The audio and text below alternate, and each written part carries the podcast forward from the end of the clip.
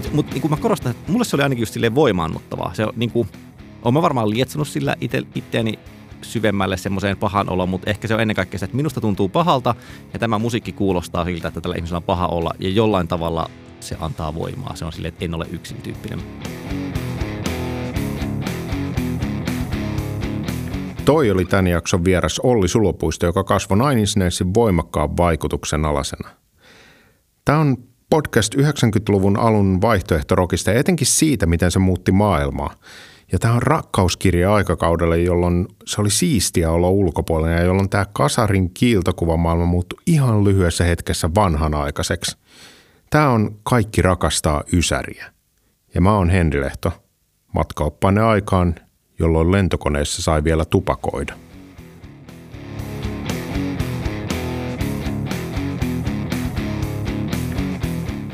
90-luvun paras levy. Ei ole Nirvana Nevermind. Se saattoi olla merkittäviä ja sehän myikin ihan hitosti. Jos katsoo myyntiä, niin Metallican musta levy, sekin myi ihan hitosti, mutta sekään ei ole Ysärin paras levy. Sehän myy vielä enemmän kuin Nevermind. Mutta silti ei se ollut edes yhtä hyvä kuin Metallican kolme edellistä. Olisiko se What's the Story Morning Glory? Monen kärjessä, monen monen listan kärjessä – se ei ole oikea valinta. Siinä on hittiä toisensa perään ja vaikka mitä, mutta esityspuoli jää puolitie. 90-luvun paras levy on Nine Inch Nailsin Downward Spiral vuodelta 1994.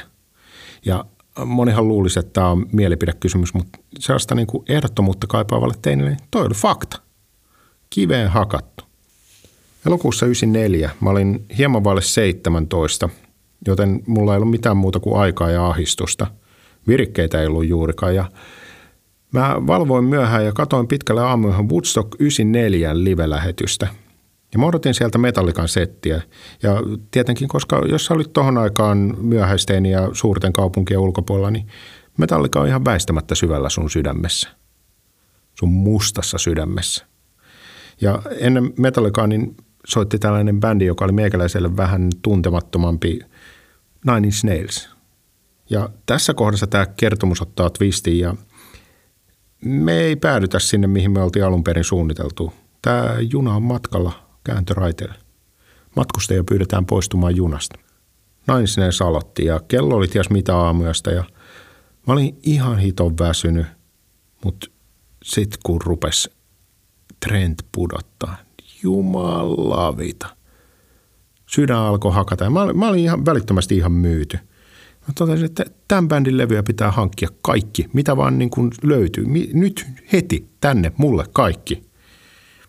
Ja seuraavana päivänä mä syöksyinkin levykauppaan ja myös sitä seuraavana. Ja aika monena muunakin päivänä mä menin, kunnes mä olin kasannut sitten kaiken, mitä Nine oli siihen mennessä julkaissut. Et vois sanoa, että toi esitys rikastutti mun elämää, mutta etenkin se rikastutti Riihimäen levy ja kasettia. Mä olin aika yksin tossa kun Suomessa fanittaa Nine niin ei se ollut hirveän suosittua siihen aikaan. Jos nytkään. Amerikan ihmemaassa niin Downward Spiral nousi lista kakkoseksi ja Closer oli radio- ja MTV-hitti. Ja samaan aikaan härmässä paras listasijoitus. 34.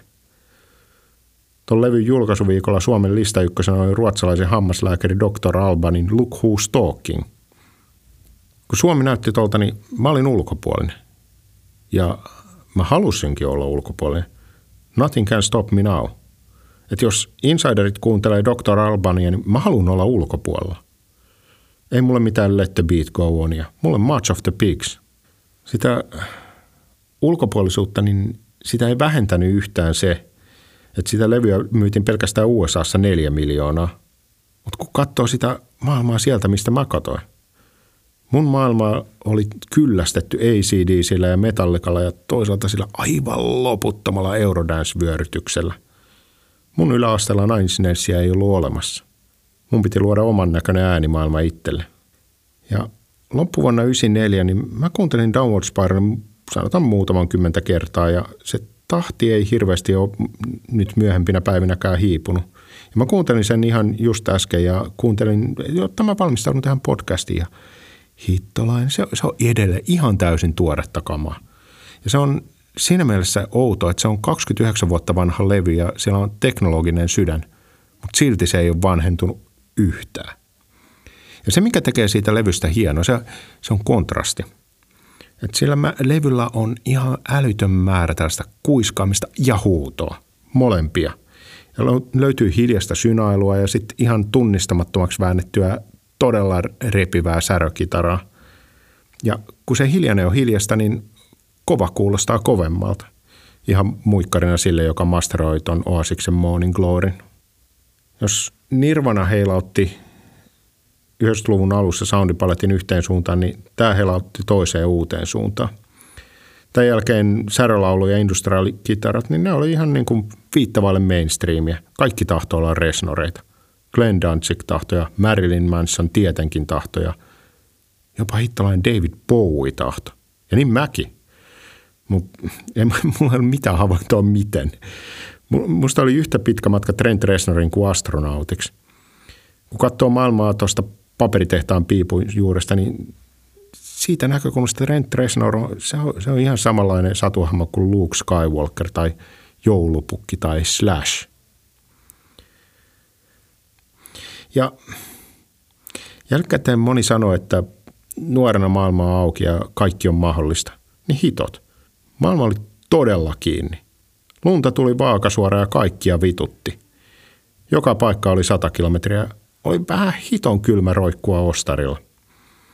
Onneksi kotona istumiselle oli hyvä soundtrack. Kaiuttimista kuului huuto, että kuinka Trent haluaa panna kaikki paskaksi ja jörniä kuin elukka. Ja samaan aikaan muualla.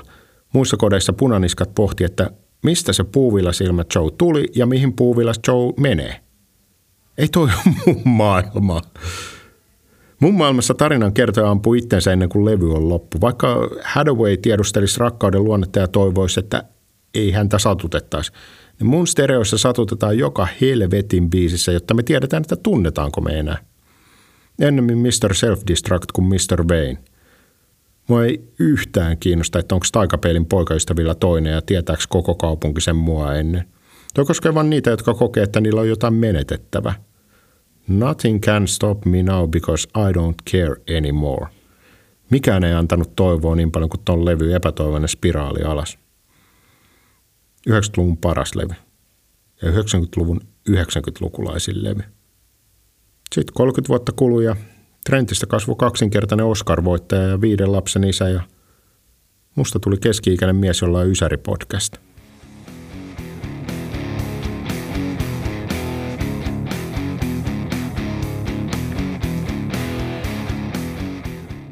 Hei, tervetuloa ja suur kiitos, että tulet. Miten me esitellään sut yleisölle tässä yhteydessä, eli mikä sä olet? Mä olen Olli Sulopuisto, podcast-henkilö, mutta niin kuin Ysäri-podcastin kontekstissa mä olen ihminen, jonka musiikilliset herkkyysvuodet sijoittuu aika tarkkaan silleen 92 99. Eli ihminen, jonka musiikkimaku on muodostunut vahvasti Ysärille. 92-99, minkä ikäinen sä olit silloin? Mä oon siis, mä oon syntynyt 7-9, joten tästä voi laskea, että mä oon niin about 13-vuotias silloin, kun se alkaa. Siis mun ekat semmoset poppi-musakokemukset, ihan ekat on niin kuin ala-asteen lopulla, mutta oikeastaan se menee niin kuin 7, 8, 9 luokalle. Eli puhutaan niin kuin nimenomaan silleen Ysärin alkupuolesta, että, että yksittäisiä levyjä, sieltä tulee mieleen, että muistan, että on tärkeää, kun Ismo Alangolta tulee sen toinen soololevy, niin kuin, et, et siis tota, anteeksi kolmas, joo. Niin kuin jäätyneitä laulujakin rekisteröity, mutta se ei ollut semmoinen, että jotenkin, että tiesin, että se tulee, niin kuin, että en lukenut poppilehdistöä ja muuta. Että se on toi vähän ennen Ysärin puoliväliä ää, on, on ehkä niin kuin ne kovimmat jutut mulle ja sitten se jatkuu just silleen jonnekin sinne lukioikäisyyden loppuun ja vähän sitä yli, mutta, mutta muutosvauhti rupeaa hidastumaan, henkilökohtainen muutosvauhti. Ja sun huippukohta musiikillisessa kasvussa osui justiinsa oikeaan kohtaan no. tähän näin täysin puolueettoman arvion mukaan mä olen täsmälleen samaa mieltä siitä. Kyllä. Ja monet, monet näistä vieraista on muutamien vuosien tarkkuudella samanikäisiä, joka... Se on kumma homma, että ikään kuin jotenkin se, että on teini-ikäinen ja ihastuu popmusiikki, että voisiko siinä olla joku yhteys? Mä en tiedä, mystinen, on selvitettävä myöhemmin tämä asia. Niin, se on, se on jännittävää, että kuinka ihmiset on niin onnekkaita, että juuri heidän ikänään 13-18, niin on se paras popmusiikki tehty. Se on, se on sama homma vähän kuin se, että et seksi keksitään jotenkin aina sille muutaman vuoden välein uudestaan. Että et, niin nuoret on silleen, että herranen aika, kukaan ei ikinä harrastanut seksiä ennen kuin minä harrastin seksiä. Että niin kuin, miten siisti juttu, että just nyt se on keksitty. Joo. Kyllä, vanhemmat, vanhemmat lisääntyi jakautumalla. Nimenomaan silleen, you, you've taken every part of me. Mutta kyllä, siis näin se menee. Mä, mä oon miettinyt sitä nyt, kun mulla on omia lapsia. Tämä vanha niin suhteellisuustemppu, että tällä hetkellä on jostain minun nuoruudessani tapahtuneesta asiasta yhtä kauan kuin silloin, kun minä olin nuori, oli jostain. Ja nimenomaan siis musiikin suhteen. Et niin kuin, että, että onko oikeasti Beatlesista minuun yhtä pitkä aika kuin vaikkapa tämän jakson aiheesta on nykyhetkeen. Ja sitten että kyllähän ne vuosiluvut niin kuin, ne on samaa suuruusluokkaa, mutta sitten mä väitän, että on niin jotenkin eri asia verrata vaikka 90-luvun musiikkia 2020-luvun musiikkiin, siis populaarimusiikissa, kuin 60-lukuun Ysäriin. Mun mielestä siinä on niin asteeroja, että on siinä muutoksen vauhti ollut erilainen. Muutoksen vauhti on ollut erilainen ja sitten me ollaan eletty sen muutoksen läpi. Mm. Tästä hetkestä Limp Bizkittiin on saman verran kuin 90-luvun alusta Beatlesiin. Tota, mä oon viime aikoina kuunnellut Limpiskittiä, sitten meillä on sellainen ideointipalaveri. Mä, mä, mä, pakotin mun työntekijät kuuntelemaan sitä, sanoin, että tämä ei ole hauska edes iroisena vitsinä. Mutta mun mielestä Limpiskitillä, jota aikanaan vihasin syvästi ja ehkä edelleen sille on siinä ripausironia, mutta niillähän on niin noin kolme ihan sairaan kovaa biisiä. Sitten tasoero seuraaviin, sille lähtien niin just peilaisesta ja muista, niin, niin kuin, siinä on tosi iso droppi, ja se on tietenkin silleen täydellistä douche-idiotti-energiaa, mutta kyllä mä niin kuin Rollingia on, on ruvennut kuuntelemaan aina välillä. Ihan vaan silleen täysin täpällä, pää heiluu. Ja se aloitus, all right partner, jumalauttaa. Tiivistynyttä idiotismia ei, ei voisi uskoa, että Ysäri-podcastissa hehkutetaan limppiskittiä heti kärkeen. Mun, mun täytyy korostaa, että, että mä, mähän leikkaan haastateltavat kuulostaa kyllä. hyvältä. Että. Saa nähdä, että mitä teet. Joo, joo, kyllä. Kyllä. Ja rehellisyyden nimessä pitää todeta, että Limpiskitin ekalevy poislukien räpäytykset on ihan solidia kamaa – mutta sitten kun Fred Durst avaa suunsa, niin se ei ole enää solidia. Niin, niin. Ja jälleen siis, mä en tiedä, mä tiisaan koko ajan, niin että tämän jakson aihe, vaikka totta kai se nyt näkee otsikoista ja muista, mutta siis onhan siinä nyt niin kuin jana piirrettävissä ää, tästä hetkestä limppareihin. Voiko sitä sanoa limppariksi, mutta sanoa just? No mä luulen, että niistä loukkauksista, mitä Limp Bizkitille jaellaan tämän sarjan myötä, niin toi ei ole pahimmasta päästä. Mm, kyllä mä oon, mä oon silleen ihan Team Fred Durst. Joo. Ei muuta kuin lippalakki väärinpäin menee. Joo, dad vibes. Uh, tosiaan tämän jakson aiheena on Nine Inch Nails, jonka huippuvuodet kieltämättä osuu justinsa tämän, tämän podcastin aiheeseen Ysäriin ja podcastin aiheeseen alkuysäriin nimenomaan. Niin muistatko, missä sä törmäsit ensimmäistä kertaa Nine Inch Nailsiin? Siis tämä on hämmentävää, mutta mä oikeasti pystyn kertomaan sen. Ja mä tiedän vielä ihmisiä, joka siihen liittyy. Eli kyse on mun yläasteesta, eli tämä on niinku vuodet 93-95 suunnilleen. Mä oon kaverin luona ja kaveri, kaveri on nimeltään Tuomo Parikka. Ja Tuomolla mä kuulin, luultavasti C-kasetilta, tästä mä en ole ihan varma, mutta siis mä kuulin Brokenia pätkän. Ja Tämä on nyt niin se omituinen piirre, että, että voiko tämä olla totta vai ei. Mutta mä väitän, että mun kommenttini ja reaktioni silloin oli, että nämähän voisi olla ihan hyviä biisejä, jos näissä olisi vähemmän mölinää.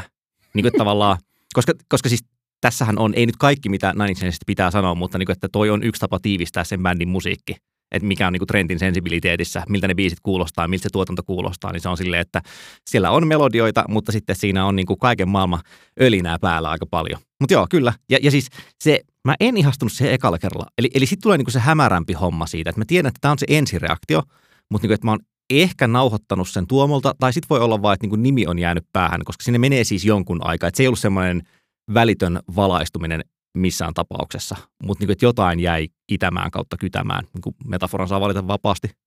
Eli se ei uponnu heti, mutta koska sä olet täällä Nine Inch Nails fanin roolissa, niin jossain vaiheessa se uppos.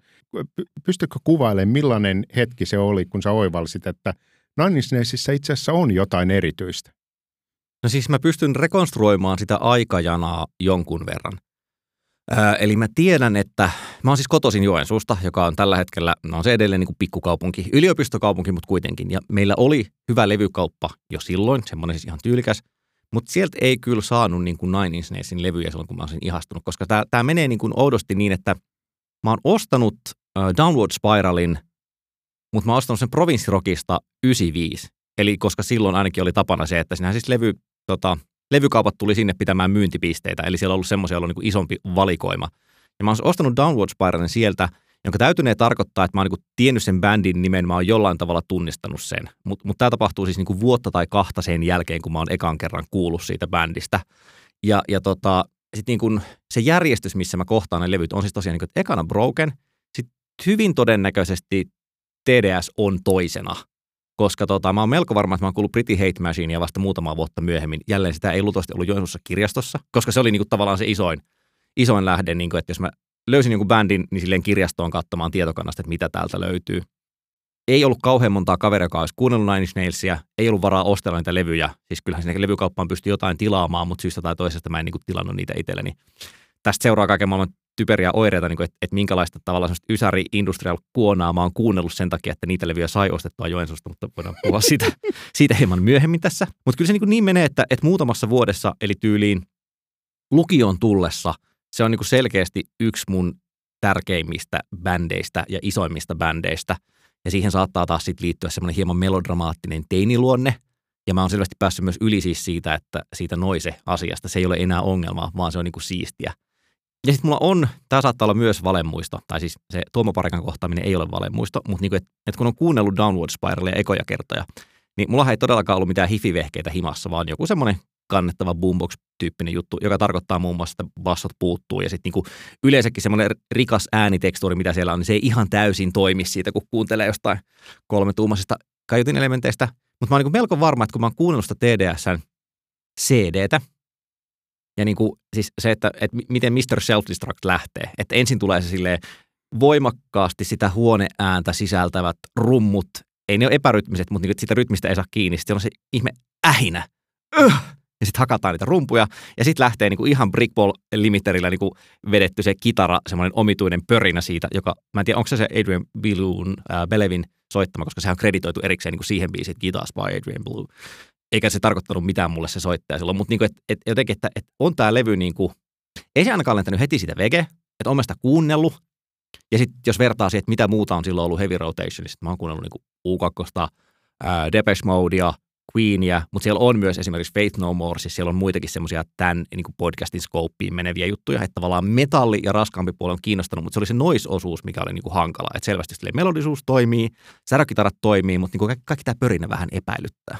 Mä olen, että toi on ollut tavallaan se entry point, että se ei ollut täysin vieras eikä täysin omituinen, mutta kyllä se niin kuin ensireaktio on ollut vähän silleen hidas, hidas lämpeäminen. Mutta kyllähän se niin kuin soundillisesti eroo hirveästi kaikesta, mitä sitä ennen oli. Mm. Et, et jos sitä pitäisi verrata johonkin, sanoa, että tämä on vähän niin kuin, niin ei mulla ainakaan 94 ollut mitään referenssipistettä. No okei, okay, ministri, ministriin oli vähän tutustunut ja sitä soundia siellä oli, mutta ei mulla ollut sellaista, että tämä on vähän niin kuin tämä, mutta mm. sitten väännettynä, että tämä on vähän niin kuin Depeche Mode, mutta, Joo, e- en mä niin kuin varmaankaan tunnistanut niitä vaikutteita, siis tavallaan, että sit kun on myöhemmin lukenut Trentin haastatteluja, että mikä sillä on, tai tiennyt sitä, että sillä on se niin kuin pianistikoulutus siellä olemassa, Ää, ja se, että miten hyvä se on tuotannollisesti, mulla on semmoinen musiikkia eläkseen tekevä kaveri, joka, joka kanssa välillä niin kuin fiilistellään nimenomaan Downward Spiralin tuotantoa, myös muutaman muun levyn, mutta se on niin kuin sanonut sitä, että, että hämmentävää, että sen voi laittaa soimaan nyt ja se ei siis kuulosta just silleen tuotannollisesti vanhalta, koska siinä helposti voisi ajatella, että on, on vähän semmoinen vaaran paikka, että on käytetty vaikka niin kuin paljon koneita, synaa, muuta semmoista, niin helpostihan jos tekee jotain soundia, tai oikeastaan se toimii myös muissa taidemuodoissa, mutta jos tekee jotain, joka on niin kuin tosi cutting edge ja aivan uudenlaista, niin se voi olla, että se kuulostaa muutamaa vuotta myöhemmin niin kuin yhtä nopeasti vanhentuneelta. Ikään kuin on tavoiteltu jotain uutta ja se ajankohtaisuus sitten muuttuukin niin kuin vanhemmaksi. Se on, se on hämmentävä, niin kuin, miten törkeän hyvältä soundaa. Että musta se kuulostaa just silleen tosi erilaiselta kuin, no niin kuin Depeche Modeakin edelleen kuuntelen, mutta kyllä niin kuin Violetterista kuulee, milloin se on tehty. Mutta jos pistäisi silleen, ei tietäisi mitään ja laittaisi Download soimaan, niin väitän, että olisi aika hankalaa niin kuin just silleen sen, vaikka sen soundin perusteella sanoa, että mihin se suunnilleen menisi. Et se on silleen, silleen niin kuin kyllä aika komea tuotos. Siitä ehkä kuulee sen, että siinä on tuollaista niin studiokikkailua, jo, josta kuulee, että okei, tätä ei, ole, niin, tätä ei olisi niin kuin 73 voinut mm, tehdä. Ihan silleen nauhaa leikkaamalla olisi työlästyyppinen, joo, kyllä. Mutta just vaikka ne tietokonesoundit ei kuulosta niin kuin silleen halvalta paskalta, mikä on, joo. Siinä on kyllä, kyllä, kyllä tota, paljon kaikkia ihanaa. Kun sä mainittit tuolta ton teini-angstin ja Nine Inch Nailsin, niin lyriikkapuolella aika jyrkästi mennään tuolla angstiosastolla. Niin, kyllä. Ja siis se oli mulle ehkä se juttu, mihin mä sitten niinku toisena siihen ihastuin, että, että tota, mä olen kaiken näköistä tehnyt. Ennen kuin mä sain ostettua Nine Inch T-paidan, tietenkin tällä klassisella peilikirjan N-logolla, musta T-paita, valkoisella se printti, sitten siinä on vaan suora kulmio sen ympärillä, niin mä ehkä olen tehnyt oman Nine Inch T-paidan, mutta mä oon ainakin tehnyt oman huoneeni seinälle semmoisia siis niinku, tavallaan niinku paskaa grafiikkaa, siis piirtänyt, piirtänyt ja tota, mä oon melko varma, että se laini, minkä mä oon yhden siihen lappuun kirjoittanut, ja siis mä kävin ihan äskettäin, niin kuin pari kuukautta sitten mä olin kotikotona käymässä, ja mä kävin läpi mun vanhoja kamoja, vein niin kuin pois sieltä, niin sieltä löytyi just mulle, eli noin 19-vuotiaana, kun olin muuttanut pois kotoa, niin laatikossa on ne kamat, mitä mulla on siellä ollut. Se oli muun muassa tuota Spicer-julisteita. Miksei? Mutta siellä oli myös semmoinen siis A4-kokoinen lappu, minkä mä oon tehnyt sinisellä kuulokärkikynyällä, ja siis siinä lukee, että don't think you're having all the fun, you know me, I hate everyone että niin kuin, kyllä sitä Brokeniakin tuli sitten luukutettu Jonnin verran, Jonnin verran myöhemmin. Ja se oli nimenomaan se silleen se, että, että ahistaa ja vituttaa, mutta ei niinkään, niin kuin, ei ehkä ole yllättävää, että noin 15-vuotiaana, niin mulla ei ollut silleen, että päihteet ovat minulle ongelmatyyppistä. Tai mä tiedän, voisi varmaan olla joensulaisella, mutta niin kuin, semmoinen itse tuhoisuus ei ollut mikään juttu siinä. Sitten toinen asia, mistä on niin kuin, puhuttu myöhemmin, että mikä on, mikä on niin kuin Nine lyrikoiden naiskuva, että esimerkiksi Reptile-biisissä, kun puhutaan her- ja she-pronominilla ihmisestä, joka onkin liskoja, jolle mitään, niin, niin kuin, ei se mulle rekisteröitynyt. Kyllä se oli mulle ihan silleen, minä vastaan kaikki, että niin kuin kaikki on paskaa. Tai kuten Slipnotin yhdessä hienossa teepaidassa on se people equal shit, joka mua aina ihastuttaa, kun sen näkee, vaikka Slipnotia en jaksakaan. Mutta niin kuin, siinä on jotain semmoista. Mutta mut, niin kuin mä korostan, että mulle se oli ainakin just silleen voimaannuttavaa. Se, niin kuin, olen mä varmaan lietsonut sillä ite, itteeni syvemmälle semmoiseen pahan oloon, mutta ehkä se on ennen kaikkea se, että minusta tuntuu pahalta ja tämä musiikki kuulostaa siltä, että tällä ihmisellä on paha olla ja jollain tavalla se antaa voimaa. Se on silleen, että en ole yksin tyyppinen. Mä luulen, että se ei ole sen monimutkaisempi kela. Mutta niin kuin, joo, kyllä mä oon, kyllä mä oon niitä ää, laineja aika paljon siteerannut eri paikoissa. Toi, mitä sä kuvaat, niin toi tuntuu kuvaavan goottimusiikin kuuntelijakokemusta aika paljon myös. Niin, ja se voi olla, että mä olin vaan pikkusen liian nuori esimerkiksi siihen, niin kuin, että just silleen, mun siihen teinimusiikkikokemukseen kuuluu se, että, että mä olen itse vanhin lapsi meidän perheessä, mutta mulla on kavereita, jotka on samanikäisiä, ja niillä on sitten niin kuin vanhempia sisaruksia, jotka on kolme ja viisi vuotta vanhempia. Että niin kuin aika monelle mun kaverille on sitä kautta tullut tavallaan vähän aikaisemmin jotain Ysärin alun tai Kasarin lopun juttuja että tavallaan ennen kuin oli heidän aikansa, niin he jo kuulivat niistä, mulla ei ollut sitä. Mutta et sen takia vaikka joku niin kuin kuren kuunteleminen ei ikinä ollut mikään juttu. Että et on mä niin kuin myöhemmällä iällä jonkun verran sitä kuunnella ollut sille, että kuulostaa ihan hyvältä, mutta ei sitä ehtinyt tulla siis mitään just identiteetin rakennuspalikkaa. Että sitten taas Nine Inch tulee niin sopivaan aikaan. Että joo, se voi olla, että se on niin kuin hyvin samanlainen funktio, mitä tosiaan koottelu olisi voinut ajaa, jos mä olisin ollut vaan vähän vanhempi. Että sä kuulit ensin Joy Divisionin, Joy Division kavereita Nine Inch Nailsiltä ennen kuin... Kyllä, äh, Crown soundtrack on, on ostettu CD-nä liikkeestä, vai olisiko se ollut siinä vaiheessa sitten vaihtanut nimeä, en muista kukin mainen piti sitä. Niin. Kaikilla oli Crown soundtrack. Mutta se oli, siis se oli just se juttu, että koska äh, Nine Inch diskografia ei ollut hirveän iso, niitä ei ollut niinku sille välittömästi siellä kaupassa saatavilla, niin, niin, niin kuin, että olen mennyt varmaan sinne ja kysynyt just, että hei, että olisiko jotain tämän tapasta, ja sitten sieltä löytyy niin kuin se, jossa on yksi biisi. Siis se on ihan niin kuin, se Dead Souls on ihan ok siinä, ei siinä mitään. Äh, mutta niin että tällaisia kaikkia on tullut raavittua kasaan silloin, kun ei ollut loputtomasti tarjolla suoratoista palvelussa kaikkea. Dead Soulshan on tuolla Japani-versiolla ihan niin kuin siellä tracklistissä, mikä mun mielestä on ihan täysin käsittämätöntä. Siis millä levyllä? Downward Spiralissa. Ah okei, okay. joo joo. Ja Sitten on semmoinen versio. Joo. Ainakin mulle Downward Spiral on sellainen niin kuin yksi hyvin tiukka mm. kokonaisuus, mm. joka kuunnellaan niin kuin – alusta alkaen, että niin kuin mm. Mr. Self-Destructin piiskaamisesta sitten, sitten sinne niin kuin Hurtin viimeiseen, viimeiseen vasen kaiutin paskana tyyppiseen, tyyppiseen soundimaailmaan, niin sitten vasta kun se katoo, niin sitten laittaa pois. Niin jotenkin tuntuu niin oudolta, että Seuraavaksi sitä sitten. Niin, tota... että sitten tulisi Dead Soul. Din, din, din, din. Ja. Vai, oliko, oliko ne Pirulainen vielä laittanut sen johonkin? Ne, ettei ne olisi laittanut sitä johonkin siihen väliin, että se olisi ollut ennen Warm Placea tai jossain siinä, siinä kohdilla. En mä, niinku, mä rupesin miettimään, tota, että Downward Spiral pitää kuunnella kokonaan, niin varmaankin niin. en kuuntelisi sitä shufflella, mutta varmaankin hyppisin joidenkin biisien yli.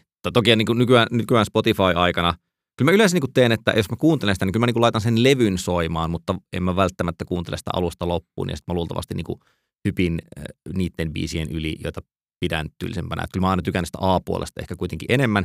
Ja mä en tiedä, onko tämä niinku outo mielipide vai ei. Siis Hurt on musta ihan hyvä, mutta ensinnäkin siis Johnny Cashin versio on ehkä jopa parempi. Tämä ei ole kontroversiaali. Mutta niinku, ei Hurt ei aikanaan ollut mulle silleen super tärkeä. Se, se niinku, tämä voi liittyä johonkin semmoista, että tykkäsin, niitä, tykkäsin niistä uptempo-biisistä tai jostain semmoisesta, että, että koska se on sitten kuitenkin statement ja tavallaan se, että musta tuntuu, että sen biisin ikään kuin maine ja merkitys on kasvanut sitten niin kuin live-kiertueiden ja muun myötä ja että se, on, se seisoo niin kuin omillaan yksittäisenä kappaleena. Ja toki se biisijärjestys antaa jo levyllä siitä osviittaa, mutta silti se on ehkä niin kuin kasvanut isommaksi biisiksi sitten tavallaan se levy julkaisun jälkeen. Tämä olisi hypoteesini tästä aiheesta. Onhan siinä levyllä myös sellainen tuotannollinen ratkaisu, joka on selkeästi, että ei hittibiisille tehtäisi noin, että kun siinä on se vasen kaiutin mm. on ikään kuin kohina, kohinaa ja sitten sit Halo Kympillä oli Further Down the Spiralilla oli sitten tämä muistaakseni... Senkin mä oon ostanut. Siis tämä on just silleen, että se on varmaan ostettu tyyliin sieltä saatanan provinssista kanssa. Eli, eli niinku, että mitä tahansa Nine Inch Nails, give me my fix! Okei, okay, tässä on niinku, mulla ei ole tätä ja tämä kansi on sininen ja, ja niinku, tässä on jotain. Remix-levyt, vittu miten typerä idea. Siis ostaa tarkoittaa, että voi olla ihan kiva tehdä niitä, mutta tota, että kuka ostaa, kuka niinku tavallaan rock kautta popmusiikin ystävä ostaa remix-levyjä? Minä näin. Niin, minä. Not a great move, man. No, mutta toisaalta, jos remix-levyjä katsotaan, niin onhan Fixed ja Further Down the Spiral, ne on molemmat aika hyviä, hyviä levyjä. Niissä on myös kuraa. Se, sä nimenomaan sanoit, että sä valitsit kyllä nyt semmoisen kategorian, jossa tavallaan rima on ehkä aika matalalla. on. Joo. Ja en mä niinku, mä oon sen Furtherin mä oon tosiaan ostanut, Fixed mä oon varmaan vaan äänittänyt kasetille. Enkä muista siis milloin olisin viimeksi kuunnellut kumpaakaan niistä en välttämättä tällä vuosituhannella en ainakaan niin 15 vuoteen, kun taas sit noita muita levyjä, niin tota, tulee pyöritettyä aika paljon enemmän. Pelkästään yhden Further Down the Spiralin, ettei Halo 10 version kakkosta. Joo, siis mä tota, luojan kiitos, se oli jossain määrin ää, rajoitettu se kaikki saatavuus. Että mun, mun niin diskografia outoudet, että et, niin et mihin se Nine Inch Nails niin omistaminen tai ostaminen meni. Et se menee varmaan nimenomaan niin TDS – sitten mä oon ostanut siis Brokenin vinylillä. En ole vinyylipää vieläkään, mutta se mä oon muistaakseni ostanut Ilosaari-rokista. Eli siihenkin liittyy joku tämmöinen, että se tulee vastaan, että ei niin, että, että, että erikseen olen hankkinut sen, vaan kun se vihdoin tuli vastaan. Ja siis mä ostin sitä semmoisen version, josta puuttuu se kakkoslevy. Eli siinä on vain kuusi biisiä ja mulla kesti aika pitkään ennen kuin kaveri osti sen CD-llä ja sitten mä kuulin niin kuin vihdoin Sakin ja Physical, jotka on molemmat ihan saatanan hyviä biisejä. Mä se ärsytti. Mä niin kuin, että, että oliko se, se saattoi olla käytetty se mun vinyyli, eli niin kuin, että oliko oliko se myyty sinne kauppaan niin, että se kauppias ei tiennyt, että siitä puuttuu se levy, vai onko se niin kuin myynyt sen erikseen, koska se on kai, se on niin kuin jotenkin tyyli white label tai jotain, siis se toinen levy, että siinä ei ehkä ole välttämättä tarraa. Joo, mutta se oli semmoinen, että sitten kun vihdoin tota, internettiin pääsi ja löysi joko Nine Inch Nails FAQ, siis Alt Music Nine Inch Nails FAQ tai Alt Music Industrial FAQ, niin oli tämä, että joo, on siinä, siinä on mukana tämmöinen levy. Että mitä helvettiä, että miksei mulla ole sitä. Ärsyttävää. Mutta sen mä sain. Sitten niin kuin tosiaan se Pretty Hate Machine tuli myöhemmin, ää, enkä niin kuin oikein lämmennyt sille, että se ehkä oli just tämä väärä järjestys. Enkä mä tiedä, että jos mä olisin kuullut se ekana, olisinko mä innostunut niin paljon. Niin kuin, että Pretty Hate Machineilla on biisejä, joista mä tykkään, mutta siitä levystä vaikka niin kuin kuulee sen, että siis sen tuotanto on huonompi tai ainakin selkeämmin siitä kuulee, niin kuin, siis se kuulostaa, että se on tehty silloin, kun se on tehty, tai se on julkaistu silloin, kun se on julkaistu. Ja tavallaan siinä mä oon ehkä tykännyt niin kuin sen biiseistä on mulle henkko eniten ok, että niitä on vaikka sovitettu eri tavalla livenä ja muuta, kun taas sit just joku TDSn kanssa tulee vähän silleen, että en mä, en mä halua, että te teette näistä jotain single edittiä tai että en mä halua, että te soitatte ne livenä eri tavalla, että mä haluan soundaa niin kuin samalta, samalta kuin siinä levyllä. Ja sitten tota, kun sä sanoit, että, että niin kuin parhaat vuodet menee 90-luvulle, niin joo, mutta siis kyllä mä oon niin kuin vielä, tai ihan hirveetä, nyt miksi mä lyö tyhjää, mikä, mikä levy tulee 2005? With, onko With Teeth myös levyn nimi vai pelkkä sinkku? With Teeth on levyn nimi. Niin, no se on, se on niin kuin mulle se on vika hyvä Nine levy. Siis on mä kuunnellut sen jälkeen muita, mutta siinä tulee kaikkea, niin tulee MP3, sitten tulee jossain vaiheessa tulee niin kuin Spotify, ää, on mä Year Zeronkin ostanut, mutta niin kuin eipä juurikaan pyöri soittimessa ja niistä myöhemmistä sitten alkaa tulla, sitten tekee niin kuin, sitten tulee How to Destroy Angels, sitten tulee niin kuin ne soundtrack-projektit, en tykkää niin paljon sitä soundtrack-pörinä-trendistä ja attikuksesta ollenkaan, mutta on jo, jotain noista niin 2010-luvun loppupuolen EPistä on silleen ihan digalla, tai niin yksittäisiä biisejä, mistä on tykännyt, mutta että levynä niin kuin, kyllä, kyllä mulle se menee niin kuin, Broken, Downward Spiral, Fragile ja With Teeth, niin kuin ne on ne. Ja, ja Broken menee mulla siihen samaan, vaikka se onkin vain EP, mutta niin noita mä oon kaikista eniten kuunnellut ja niitä mä edelleen kuuntelen ja niin kuin niistä kaikista mä välitän,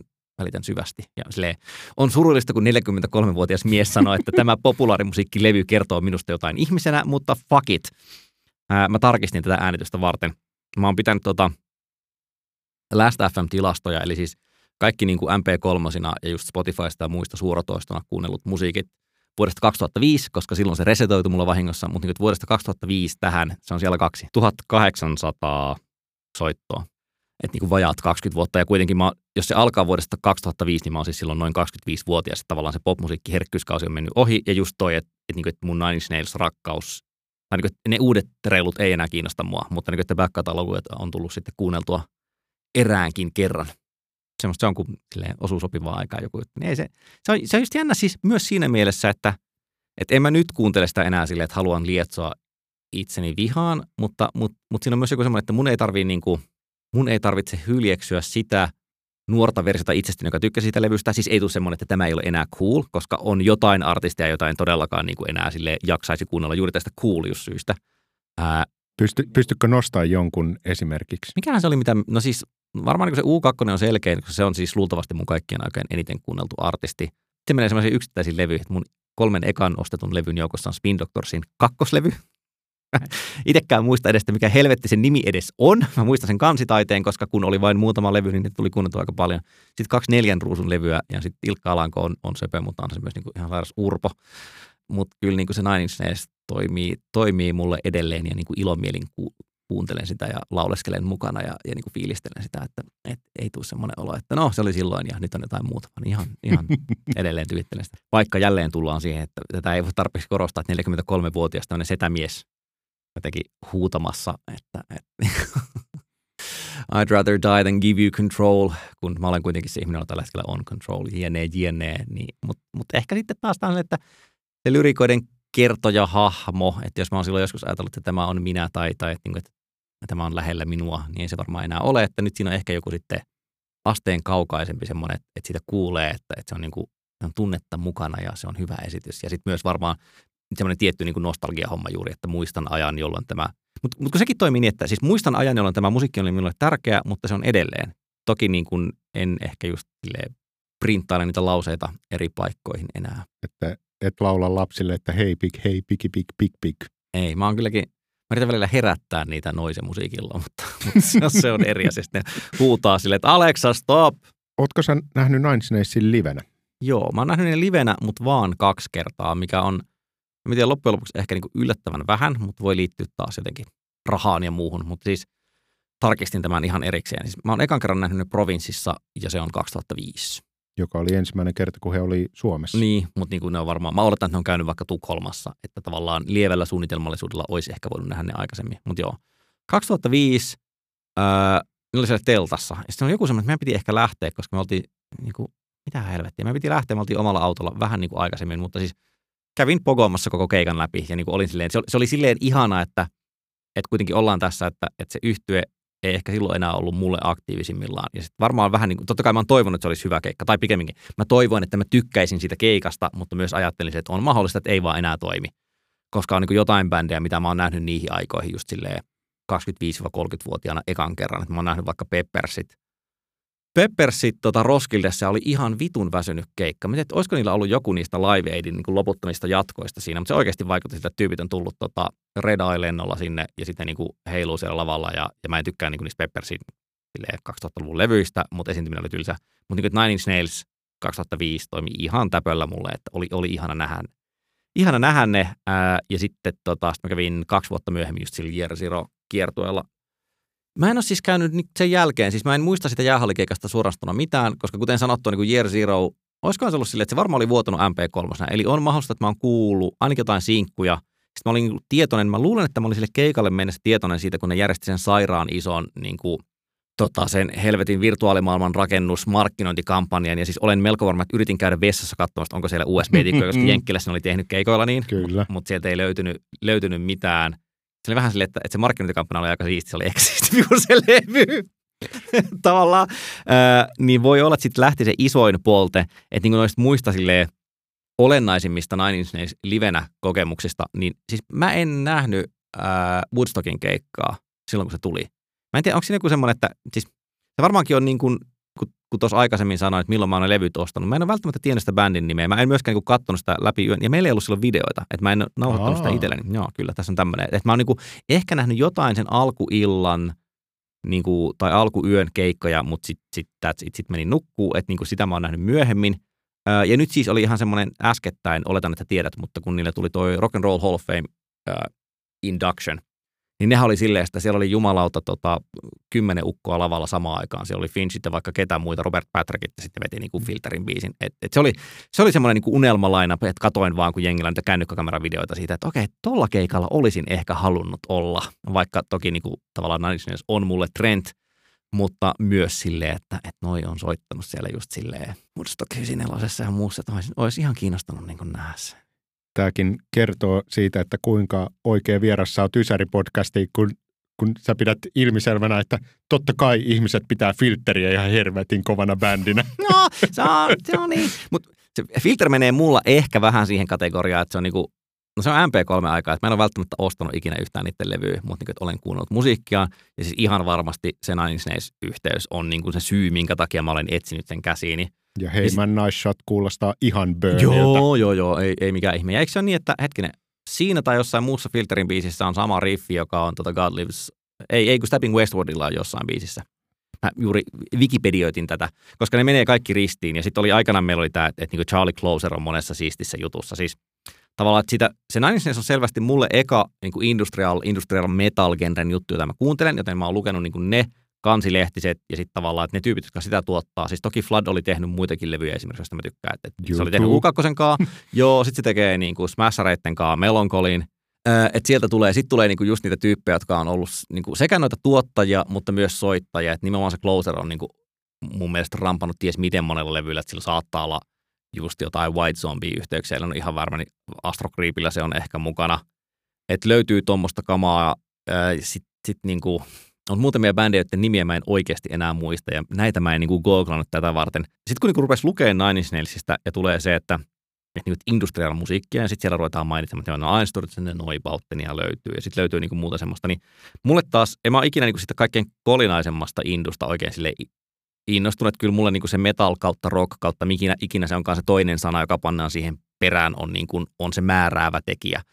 Että sitten se on silleen, että just säräkitaroita ja ahdistunutta maailmaa ja sekvenstereitä kautta syntetisaattoreita oli, niin kuin, oli niin kuin se juttu. Että kyllä mä niin kuin tsekkasin niistä. Aa, niin, no siis Gravity Kills. Sanoiko tämä nimi sulle mitään? Nimi sanoo, Have you heard? I haven't heard that name in a long time. No, mulla, mulla tuli toi fiilis Stabbing Westwardista. Että Stabbing Westward, ai mulla, saatana, mulla, saatana. Mulla, kun sä sanoit, sanoit sen, niin mä muistin, että hittolainen, mulla on Stabbing Westwardin levy, äh, joku ohut, ohut pahvikansissa oleva – oleva promo. En pystyisi nimeämään ainuttakaan biisiä. Clawfinger? Cl- Clawfingerista mä en ikinä lämmennyt. Se oli, se oli vähän niin kuin, mulle se oli indus, industriaalin okay. tällainen limppiskit. Joo, joo, siis tämähän ne oli, ne oli lämpää Ramsteinia joskus muistaakseni. Tota, niin ne on kaikki niin semmoiset, olen kuunnellut niitä melko paljon silloin teinivuosina, mutta en kyllä laittaisi enää uudestaan pyörimään. Tosi mä kuuntelen Darkest Days Stabbing Westworldilta, joka on niin about 97-98. Se on vähän silleen guilty pleasure on väärä sana, koska ensinnäkin yritän välttää tätä käsitettä, mutta niin kuin, että sen tuotantohan kuulostaa tosi paljon just silleen niin kuin Ysärin puolivälin Nine Inch Nailsilta, ja sitten siinä on niin kuin isoja kertosäkeitä, mutta se on ehkä vähän silleen tylsä tai latte, ja siinä on hyvin paljon silleen, että jätit minut ja nyt olen tyhjä. What do I have to do to make you love me? What do I have to do to make you understand?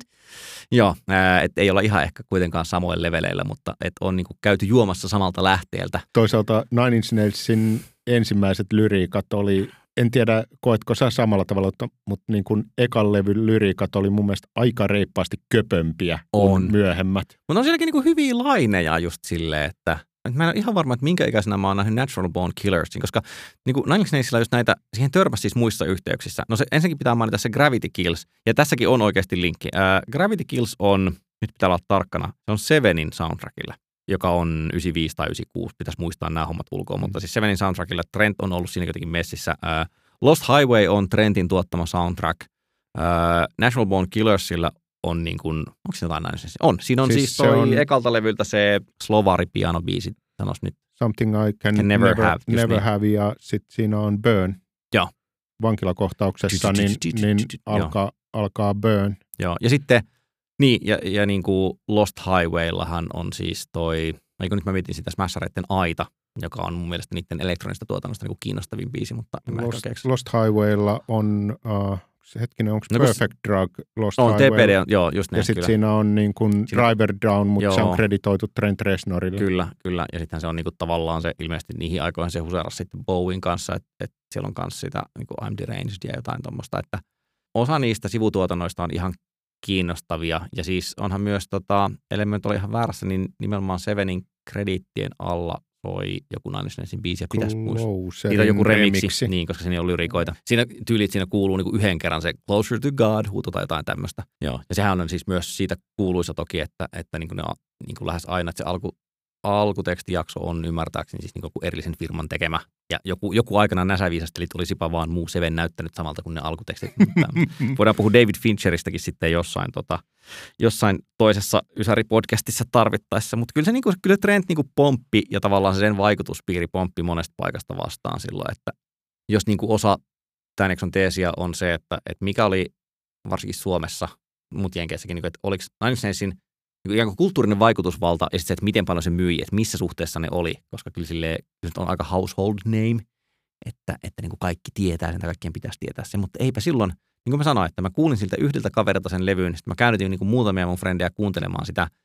Ei se ollut niin kuin, kyllä meidän maut varmaan siinä kaveripiirissä oli jossain määrin yhteen sopivat, mutta en mä usko, että se oli kenellekään ehkä ihan niin tärkeää kuin minulle. Toki tämä on lause, minkä moni ihminen varmaan sanoisi tällaista musiikista. Mutta siis mä muistan vaan, vielä pitää niin kuin mennä siihen, siihen, että ollaan teinejä. Ja mä oon siis oikeasti käynyt näitä keskusteluja, että, että, että onko niin kuin syntetisaattorit oikeita soittimia. Ja, ja niin kuin, jos se ei ole Nine Inch Nailsista, niin se jostain samantapaisesta bändistä. Ja siis maailman väsyneen keskustelu jo silloin, noin 30 vuotta sitten. Mutta niin, että mulla oli jotenkin selvää, että tämän musiikin autenttisuus tai, tai hyvyys ei kärsi kyllä millään tavalla, sitä, että siinä on sekvenssereitä ja, ja syntikoita. Että niin kuin, totta helvetissä ne voi olla siinä. Ja se oli niin kuin se siisti juttu. Se myös kuulostaa Downward Spiralin kohdalla erilaiselta ne syntikat, kun Mm. sitten taas niin kuin kaikki justinsa gridissä tyyppisesti, Mm. tyyppisesti olevat. Niin, tai just silleen Pretty Hate Machinekin Niin, niin, kuulostaa Pretty- niin kuin tavallaan enemmän synapopilta. Yksi sellainen, jonka ympäri me ollaan puhuttu Mm. kovasti, on, että ministriä ei ole juuri mainittu No sä tässä. sanoit ja siis mä menisin sanoa kyllä niin kuin, jälleen mulla oli yksi kaveri, se oli toinen kaveri, äh, jolla oli Psalm 69. Se oli ehkä tullut just isovelen kautta, että siinä on niin kuin se sopiva ikä. Mutta sehän on, eikö se ole 92 se levy jo? Muistanko se, mä väärin? se on Eikö vaan pikkusen, 94? Sori. e, se on, se on selkeästi ennen, On. ennen niin kuin, tota, että mä, mä muistan, että mä olin jo syvällä ministrissä siinä vaiheessa, Joo. kun 94 hurahdin Nine Inch. Nailsiin. Äh, mulla se tulee jotenkin niin kuin just semmoisen heavy meningin kautta se ministeri, ja siis Jesus, Jesus Built My Hot Rod oli kuitenkin se biisi, joka jonkun verran soi, mutta sen lisäksi että meillä ei ollut videoita, niin meillä ei ollut myöskään kaapelitelevisiota, eli MTV ei näkynyt himassa, eli niin kuin tällainen musiikkivideoaltistus oli Jyrkin varassa, Jyrkin ja, ja lista top 40. Ja se onkin silleen myös kiinnostavaa, että mä muistan aika monesta bändistä, jota mä oon silloin fanittanut, niin kyllä mä muistan niin kuin sen, että et, jännitin, kun katsoin lista top 40-ohjelmaa, mikä versio ikinä olikaan, että missä ne olisi. Että kun tota, YUPlta tuli Homo Sapiens, ja sitten se on jossain niin siellä 35 tai whatever, muistaakseni sillä ekalla viikolla. Ja sitten niillä oli semmoinen vähän niin kuin ruma studio live-video. Ei YUPllä nyt ikinä, tai varsinkaan niihin aikoihin mitään hirveän hienoja videota ollut. Mutta se niin kuin aaltoilu sen välillä, että onko siis, niin kuin, että tavallaan harmittaa, että se ei ollut isompi, koska se olisi varmaan validoinut sen, että Makuni on hyvä ja oikeassa ja muutkin ihmiset tunnistavat tämän. Sitten myös ehkä kuitenkin vähän silleen, että no pienempi juttu tavallaan, että ei tähän tarvikaan tietää, tietää, tietää. Niin en todellakaan ole huomannut sitä, milloin Nine Inch Nails on käynyt, siis milloin tuota Downward Spiral nimenomaan on käynyt Suomessa listoilla. Ei, ei, niin kuin, ei mitään mielikuvaa, eli en ole levyn ilmestymisen aikoihin, niin, niin kuin, että ei ollut semmoista suhdetta vielä. Ja kuitenkin varmasti on niinä vuosina kyylännyt muuten, muuten sitä listaa, että muistan niin kuin jotain. En ole myöskään mikään Typo Negative valtava fani, mutta itse saman tu- Tuomon takia, nyt se varmaan antaa litsariessa, jos nyt kuulisi tämän. Mutta niin, olin tietoinen siitä, että October Rust tulee, koska silläkin on muistaakseni silleen, että se tulee just jonnekin siellä 35 tai 38, whatever. Mutta niin, ekalla viikolla, että sillä on edelliset levyt ei ole näkynyt Suomessa missään, ja sitten sillä on tarpeeksi faneja, että sillä julkaisuviikolla se myy jonkun verran. Niin, niin kuin, jos mä muistan tommosen detalin bändistä, jota mä en ole fanittanut, niin mä luulen, että mä muistaisin sen Nine Inch Nails-jutun, jos mä olisin jo silloin ollut tietoinen siitä, joka niin kuin tarkoittaa, että en todellakaan silloin julkaisuaikaan vielä, vielä ollut niin hurahtanut. törmäsitkö se Closeriin missään, kun Jenkeissähän se oli valtava ja Mm. silleen, että mulla oli yksi tuttu, joka oli just samaan aikaan vaihto-oppilaana Jenkeissä ja se oli se, että joo joo, se soi siellä kaikkialla ja Suomessa niin Ei. ei mitään. Ei, ja siinä on, siis Closerissa on se homma, kun mä sanon niistä lyrikoista tuossa, että niin kuin, no ensinnäkään jälleen en, en nähnyt videota, olen toki myöhemmin käynyt katsomassa sekä sen sensuroiman että sensuroimattoman version, mutta musta tuntuu, että siis osa sen biisin raflaavuuttahan on se, että siinä sanotaan englanniksi, että haluaisin nussia sinua. Ja sitten niin ei se suomeksi se fuck kuitenkaan kuulosta niin pahalta. Toki sen ymmärtää semmoisessa parental advisorin mielessä, että oho, aika rajua, että se sanoo noin, mutta ei se mene siis ihon alle. Ei se tunnu siltä samalta kuin joku sanoo, että aion, aion naida sinua tai niin kuin, että haistakaa, edes haistakaa vittuun. Mä niin, niin kuin luulen, että suomenkielinen kiroilu poplyrikassa olisi tuntunut mulle isommalta jutulta silloin, kuin se, että se sanoo englanniksi I wanna fuck you like an animal. Amerikkalaisessa mielenmaisemassa niin kuin I, I wanna violate you, I wanna desecrate you, niin ne ei ole ongelmallisia, mm. mutta sitten kun sanotaan fuck, niin se on Ja siitähän tietysti soi sitten just niin kuin faksana piipattuna. Mä, en- mä en muista, tota, että onko mä kuullut sitä just sen takia, kun ei ollut sitä musavideota. Sen sijaan mä muistan syystä tai toisesta, että mä oon kuullut Prinsen seksi, seksi MFstä sen version, jossa motherfucker on korvattu oh, walla, you sexy mother, ah, wow. se tuli, tuli MTVltä Joo. ihan non-stoppina. Joo, joka on ehkä niinku, tavallaan jopa parempi huukki kuin se, että se sanoo sen motherfuckerin siinä just sen takia, että, että niinku, ää, se, ei ole, se ei voi olla vahinko, että sitten tulee semmoinen. Mutta joo, ei se, ei se closer. Ja myös siinä on siis, kun se on kuitenkin sille ehkä vähän niin kuin keskitempobiisi ja muuta. Siis jos mä mietin, että mitä biisejä mä oon fanittanut Downwardilta silloin nuorena varsinkin, niin Self-Destruct toimii, Piggy vähemmän, March of the Pigs jälleen, koska mä en ollut altistunut sille sinkkuna. Tavallaan ei tullut sitä, että tämä on se tuttu biisi, niin ihan ok. Niin, heresi, tykkäsin jälleen niin kuin jotenkin sille, että Synan ja Sequencerin ajama aika, aika niin kuin nopea tempoinen biisi. Että niin kuin ne on varmaan ne, ja sitten tota, joo, ja kyllä mä oon niin vaikka Big Man with a Guniakin kuunnellut silleen, koska mennään vitun kovaa, eikä mua vaivaa jotenkin sille, että tapan ja, tapan ja raiskaan kaikki tyyppiset lyriikat siinä. Siis varsinkaan silloin niin kuin ne ei rekisteröinyt sillä tavalla, että, että onpa tämä nyt omituista. Problematic.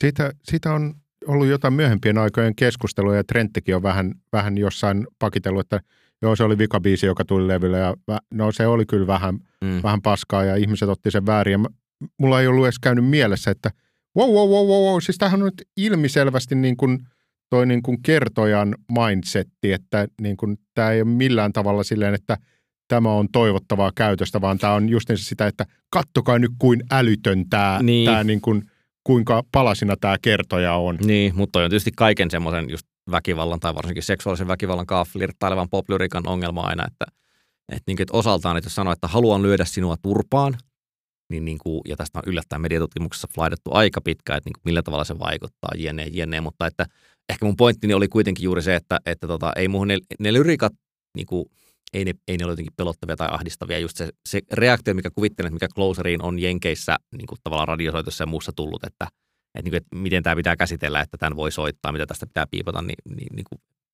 ei, ei se tuntunut tietenkään miltään Suomessa, koska vaikka ymmärsi englantia, mutta sitä ei ehkä välittynyt ikään kuin se, että miten raju se on suhteessa siihen, mitä yleensä ottaen oletetaan, että popmusiikissa saa sanoa. Mistä niin kuin, että sama kuin, että englanniksi lavin sanominen I love you ei tunnu miltään, ja minä rakastan sinua on paljon väkevämpi lause, olen niin kuin Ismo Alankoinen tässä, tässä suhteessa. Mä, mä en niin kuin kanssa saa sitä samaa, mitä, mitä tuolla niin kuin tämä Jenkkien, että onko siinä joku näistä tietyistä sanoista, niin sitten se on kauheata. Mm. Kun kyllä mulle ainakin niin kuin paljon pelottavampi ja tällainen niin kuin päällekäyvempi verrattuna johonkin niin kuin I wanna fuck you like an animalin, niin se on vaan niin kuin sanamössö, toinen kiva catchy, catchy phrase, Mm. mutta nothing can stop me now because I don't care anymore, niin se on se, että olen 17 ja tämä on täsmälleen se, miltä tuntuu. Joo. Kun sulla ei mitään menetettävää, niin se on ainoa, mikä ajaa sua eteenpäin. Ja Shoot, shoot, shoot, I wanna come all over you. Shoot, shoot, shoot, I wanna come all over you. Eh, No, siinä voi kuulla jotain niin kuin seksuaalista vallankäyttöä halutessaan, mutta, joo, joo, mutta se myös alkaa siitä, I am a big man, I got a big gun. se on toistuva lause ym, ko, läpi koko levyn. Monessa biisissä on tämä Nothing Can Stop Me Now. Mm. Ja sitten jo, jossa äh, Pigissä se taisi olla Nothing Can Stop Me Now because I don't care anymore. Ystäväni muotoilu oli aikanaan tämä, että, että tuliko ikinä teininä ostettua huonoa levyä. Siis tavallaan ei ollut kuullut niin paljon muuta musiikkia, että oli isompi todennäköisyys ihan jo silleen vaan puhtaasti numeroiden valossa, että voin löytää jotain uutta. Tämä on ensimmäinen kerta, kun kuulen tällaista musiikkia. Mm. Että se on sen takia kiinni minusta jossain määrin enemmän kuin siitä, mitä muuta on tehty. Ja sitten, että lähinnä on kuitenkin ostanut ja kuunnellut uutuuslevyjä, että en mä ainakaan niin kuin ole kolannut semmoista vanhaa, vaikka jotain 70-luvun kamaa, mistä siis myöhemmin kun olen kuullut, niin olen ihan tykännyt ja olisin varmasti voinut tykätä silloinkin. Mutta niin kysymys oli siitä, että kohtasin vaan tietynlaista musiikkia, että, että niin kuin hankala sanoa. Ja en tiedä, mä oon hirveän iloinen, että mä sen nainen sen löysin. Ja tota, enemmän siitä on ollut iloa elämässä huomattavasti kuin, kuin surua. Jos katsoo, katsoo nykynäkökulmasta, niin mikä bändi sun mielestä kantaa tuollaista niin ysäri vaihtoehtorokin lippua? Mutta siis kyllähän semmoisia artisteja löytyy, joiden just artisti imago kautta lyrikat on sitä, että olen erilainen yksinään. Mä ehkä sanoisin, että menee melkein varmaan niin jotenkin tavallaan tota, niin R&B tai hip-hopin puolelle, että no Weekendillä nyt nykyään on silleen myös bangereita, se tekee ruotsalaisten kanssa, mutta siellä on myös ollut vähän semmoista, että olen tosi rikki. Drake mä en ole ikinä sitä, mä en osaa sanoa mitään. Mutta Frank Oceanin tuotannossa ehkä voisi olla tavallaan henkisesti jotain vähän samanlaista tietyllä tavalla. Tosi se on myös ihan siis saatanan cool. Mutta niin että et, onko se osataan se instrumentaatio versus ikään kuin, että mille alikulttuurille siinä puhutaan, että ketkä tätä kuuntelevat, koska onhan se selvästi siis vastareaktio. Toki sitten, jos myy neljä miljoonaa levyä Jenkeissä, niin se, että se, on, se on kuitenkin aika paljon, aika iso osa ihmistä on kuullut sitä, mutta tietysti ihan tämmöisillä, tämmöisillä faktoilla ei ole mitään tekemistä sen kanssa, että mikä se imago on ja millaista imagoa rakennetaan ja, ja niin kuin miten siihen reagoidaan. Mutta tota, niin en mäkään niin Eurodance oli musta ihan vitun hirvittävää paskaa jo 90-luvulla ja mä en niin ihan kauheasti jaksa sitä, että se tekee nyt välillä comebackia, en edes ironisesti. Toki mä niin joraan, jos jossain bileissä joku soittaa sitä, niin ei siinä mitään, kyllä mä menen tanssimaan, mutta niin kuin, että se oli musta aivan hirvittävää ja silloin niin se on musta aivan hirvittävää edelleen nyt, että, että, niin kuin, että, että, että niin kuin en olisi halunnut olla siinä kerhossa mukana kyllä missään tapauksessa, eikä hirveästi, eikä hirveästi haitannut. Että mieluummin niin kuin sitten meni vellomaan, vellomaan, vellomaan tota omissa liemissä ja lietsoi sitä surkeusoloa. Ja sekin on niin just sille, että, että onko se tunnetila ensisijaisesti, niin kuin, että onko se viha, onko se aktiivinen tunne, joka suuntaa jonnekin ulospäin, onko se jonkin sortin niin kuin epätoivo, yksinäisyys, surullisuus ehkä pidemmin. Mä luulen, että se on niin kuin mun tapauksessa vaikka ollut siis sisäänpäin suuntautuvaa, että ei niinkään paljon silleen, että haistakaa te kaikki paska.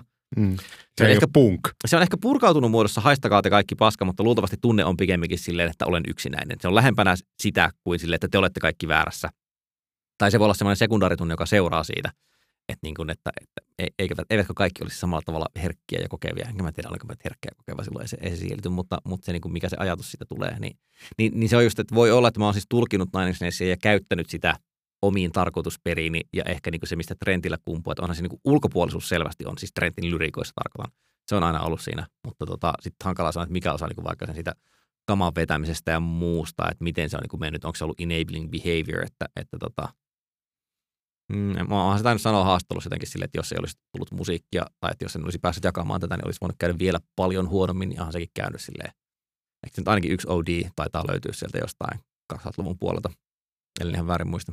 Kyllä, että et, niin kuin, mulla taas ei semmoista niin itsetuhoisuutta ollut, että myös se, että se on sisään, siis sisäänpäin kääntynyt tunne – mutta se tunne ei, niin kuin, et, ei kaikki ne itsemurha, fraseologia, että muut, niin kuin, mulle ne ei ollut semmoista vaarallista huumetta siinä mielessä, että jotenkin ajattelen, että tuolta minustakin tuntuu, vaan ne oli ehkä enemmän just metaforisia ilmauksia sille, että onpas hirvittävän paha olla, uh, mutta mm. joo, ei, ei se mm. tota, Silloin ei oltu hirveän herkkiä, että Cobain panee ulos biisin I hate myself and I want to, to die. die. Niin porukka lukee sen vaan sille, että... Mitähän se tarkoittaa? niin, että en kyllä osaa mitenkään lukea. Ja joo, joo, joo. Olisipa vaan joku ohje on niin kuin jälkikäteen kattoen. Sitten voisi joku löytää kyllä. Siellä on kuitenkin niin, ja sitten jos Seattle vaikka miettii, että kyllä viikata mies aika saatana ahkeraan siellä kävi, kävi kuitenkin niittämässä Rip Chris Corneli näistä myöhemmistäkin vielä, että ikinä ei niistä demoneista ikävä kyllä sitten eroon päässyt. Mä luulen, että viikaten mies diilaa. Se oli deep cut. Mä, mä tiedän täsmälleen, miltä levyltä se on. Se on halolta. Kyllä. Tuota, äh, piiloraita. Mm. Äh, mitä Ysärin unohdettua tai alun perinkin ohimennyttä bändiä, levyä tai biisiä sä haluaisit suositella, että ne, jotka nyt on tämän myötä Ysäristä taas innostunut, niin mitä heidän pitäisi kokea? Black Grapein It's Great When You're Straight Yeah on ihan helvetin hyvä levy. Ja tota, sille vahvasti sieltä sekoilun maailmasta Jesus was a bl- black man, Jesus was Batman, no no no wait, that was Bruce Wayne. Niin kuin, että oon varoittaa tuon laini vieläkin. Frontline Assembly, se on muuten niin kuin tästä, tota, että se on taas sitä niin kuin tavallaan, no jotkuthan varmaan laittaa sen sille IDM tai, tai, tai EBM, eli, eli niin kuin Intelligent Dance Music on voitaisiko me keksiä mahdollisimman typerän nimi tälle musiikkigenrelle, että kaikkia hävettää käyttää sitä, niin älykäs tanssimusiikki olisi hyvä. Tai sitten Electronic Body Music tai Body Movement, joka on myös niin todella outo. Mutta siis Frontline Assemblin uh, Flavor of the Week ja Hardwired, niin, niin tota, ja löytyisi täältä myös se God Live Underwater. Mutta, mutta niin kuin, siinä on semmoinen, se on, se on erittäin, erittäin ysäri FLA, ja siinähän on siis Dave McKeenin kansitaiteita ja sitten ne ei osaa laulaa yhtään semmoista omituista niin mörinä puhelaulua, onko ne kanadalaisia tai jotain. Eli silleen, että tavallaan niin pitkään kun ne ei laula, niin ne on musta ihan silleen, että hyvä, että tätä voisi joraa. Sitten ne, sitten ne rupeaa laulamaan valitettavasti. Mutta Frontline Assembly on, on vastaukseni, että on siinä niin kuin ripaus äh, pilkantekoa, mutta tota, kyllä mä niin kuin, mä oon ostanut niiltä kuitenkin kaksi CD-levyä täysmittaista ja, ja niitä varmasti useamman kuin yhden kerran kuunnellut. Itse olen käyttänyt äh, yhdessä radiodokumentissa yhtä biisiä aikanaan noin 20 vuotta sitten, että, että tota, se voi mennä vähän siihen kategoriaan, että pikkusen hävettää nyt, mutta, mutta tota, siellä ne kuitenkin olemassa. Ja ne löytyy, ne ehkä julkaisee vieläkin nykyään musiikkia. Ne on ainakin 2000-luvulla on tullut jotain levyä. Kova.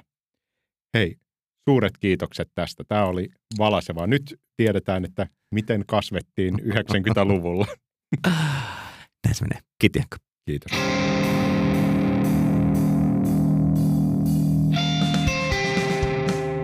Se oli Olli Sulopuisto. Kaikesta tuosta itsetuhoisesta Ysärin musiikista huolimatta, tai sen ansiosta, Olli on nyt tasapainoinen aikuinen ja mikään ei pysäytä häntä enää. Jos tämä rakkauskirja 90-luvun alulle lämmitti, podcasti tilaukseen Spotifysta, Apple Podcastista tai mistä ikinä sä kulutat podcasteja. Sä voit myös liittyä Facebookissa Kaikki rakastaa Ysäriä gruppiin ja kertoa kuinka oikeassa tai väärässä me oltiin meidän Ysärikuvassa. Mutta aivan kaikkein hienointa on tietenkin, jos sä jaat linkin podcastiin jossain sossumediassa, niin saadaan riittävästi vetoa tälle, että ehkä tulee toinenkin kausi. Mä olin Henri Lehto, matkaoppani 90-luvulle ja tämä oli Kaikki rakastaa Ysäriä.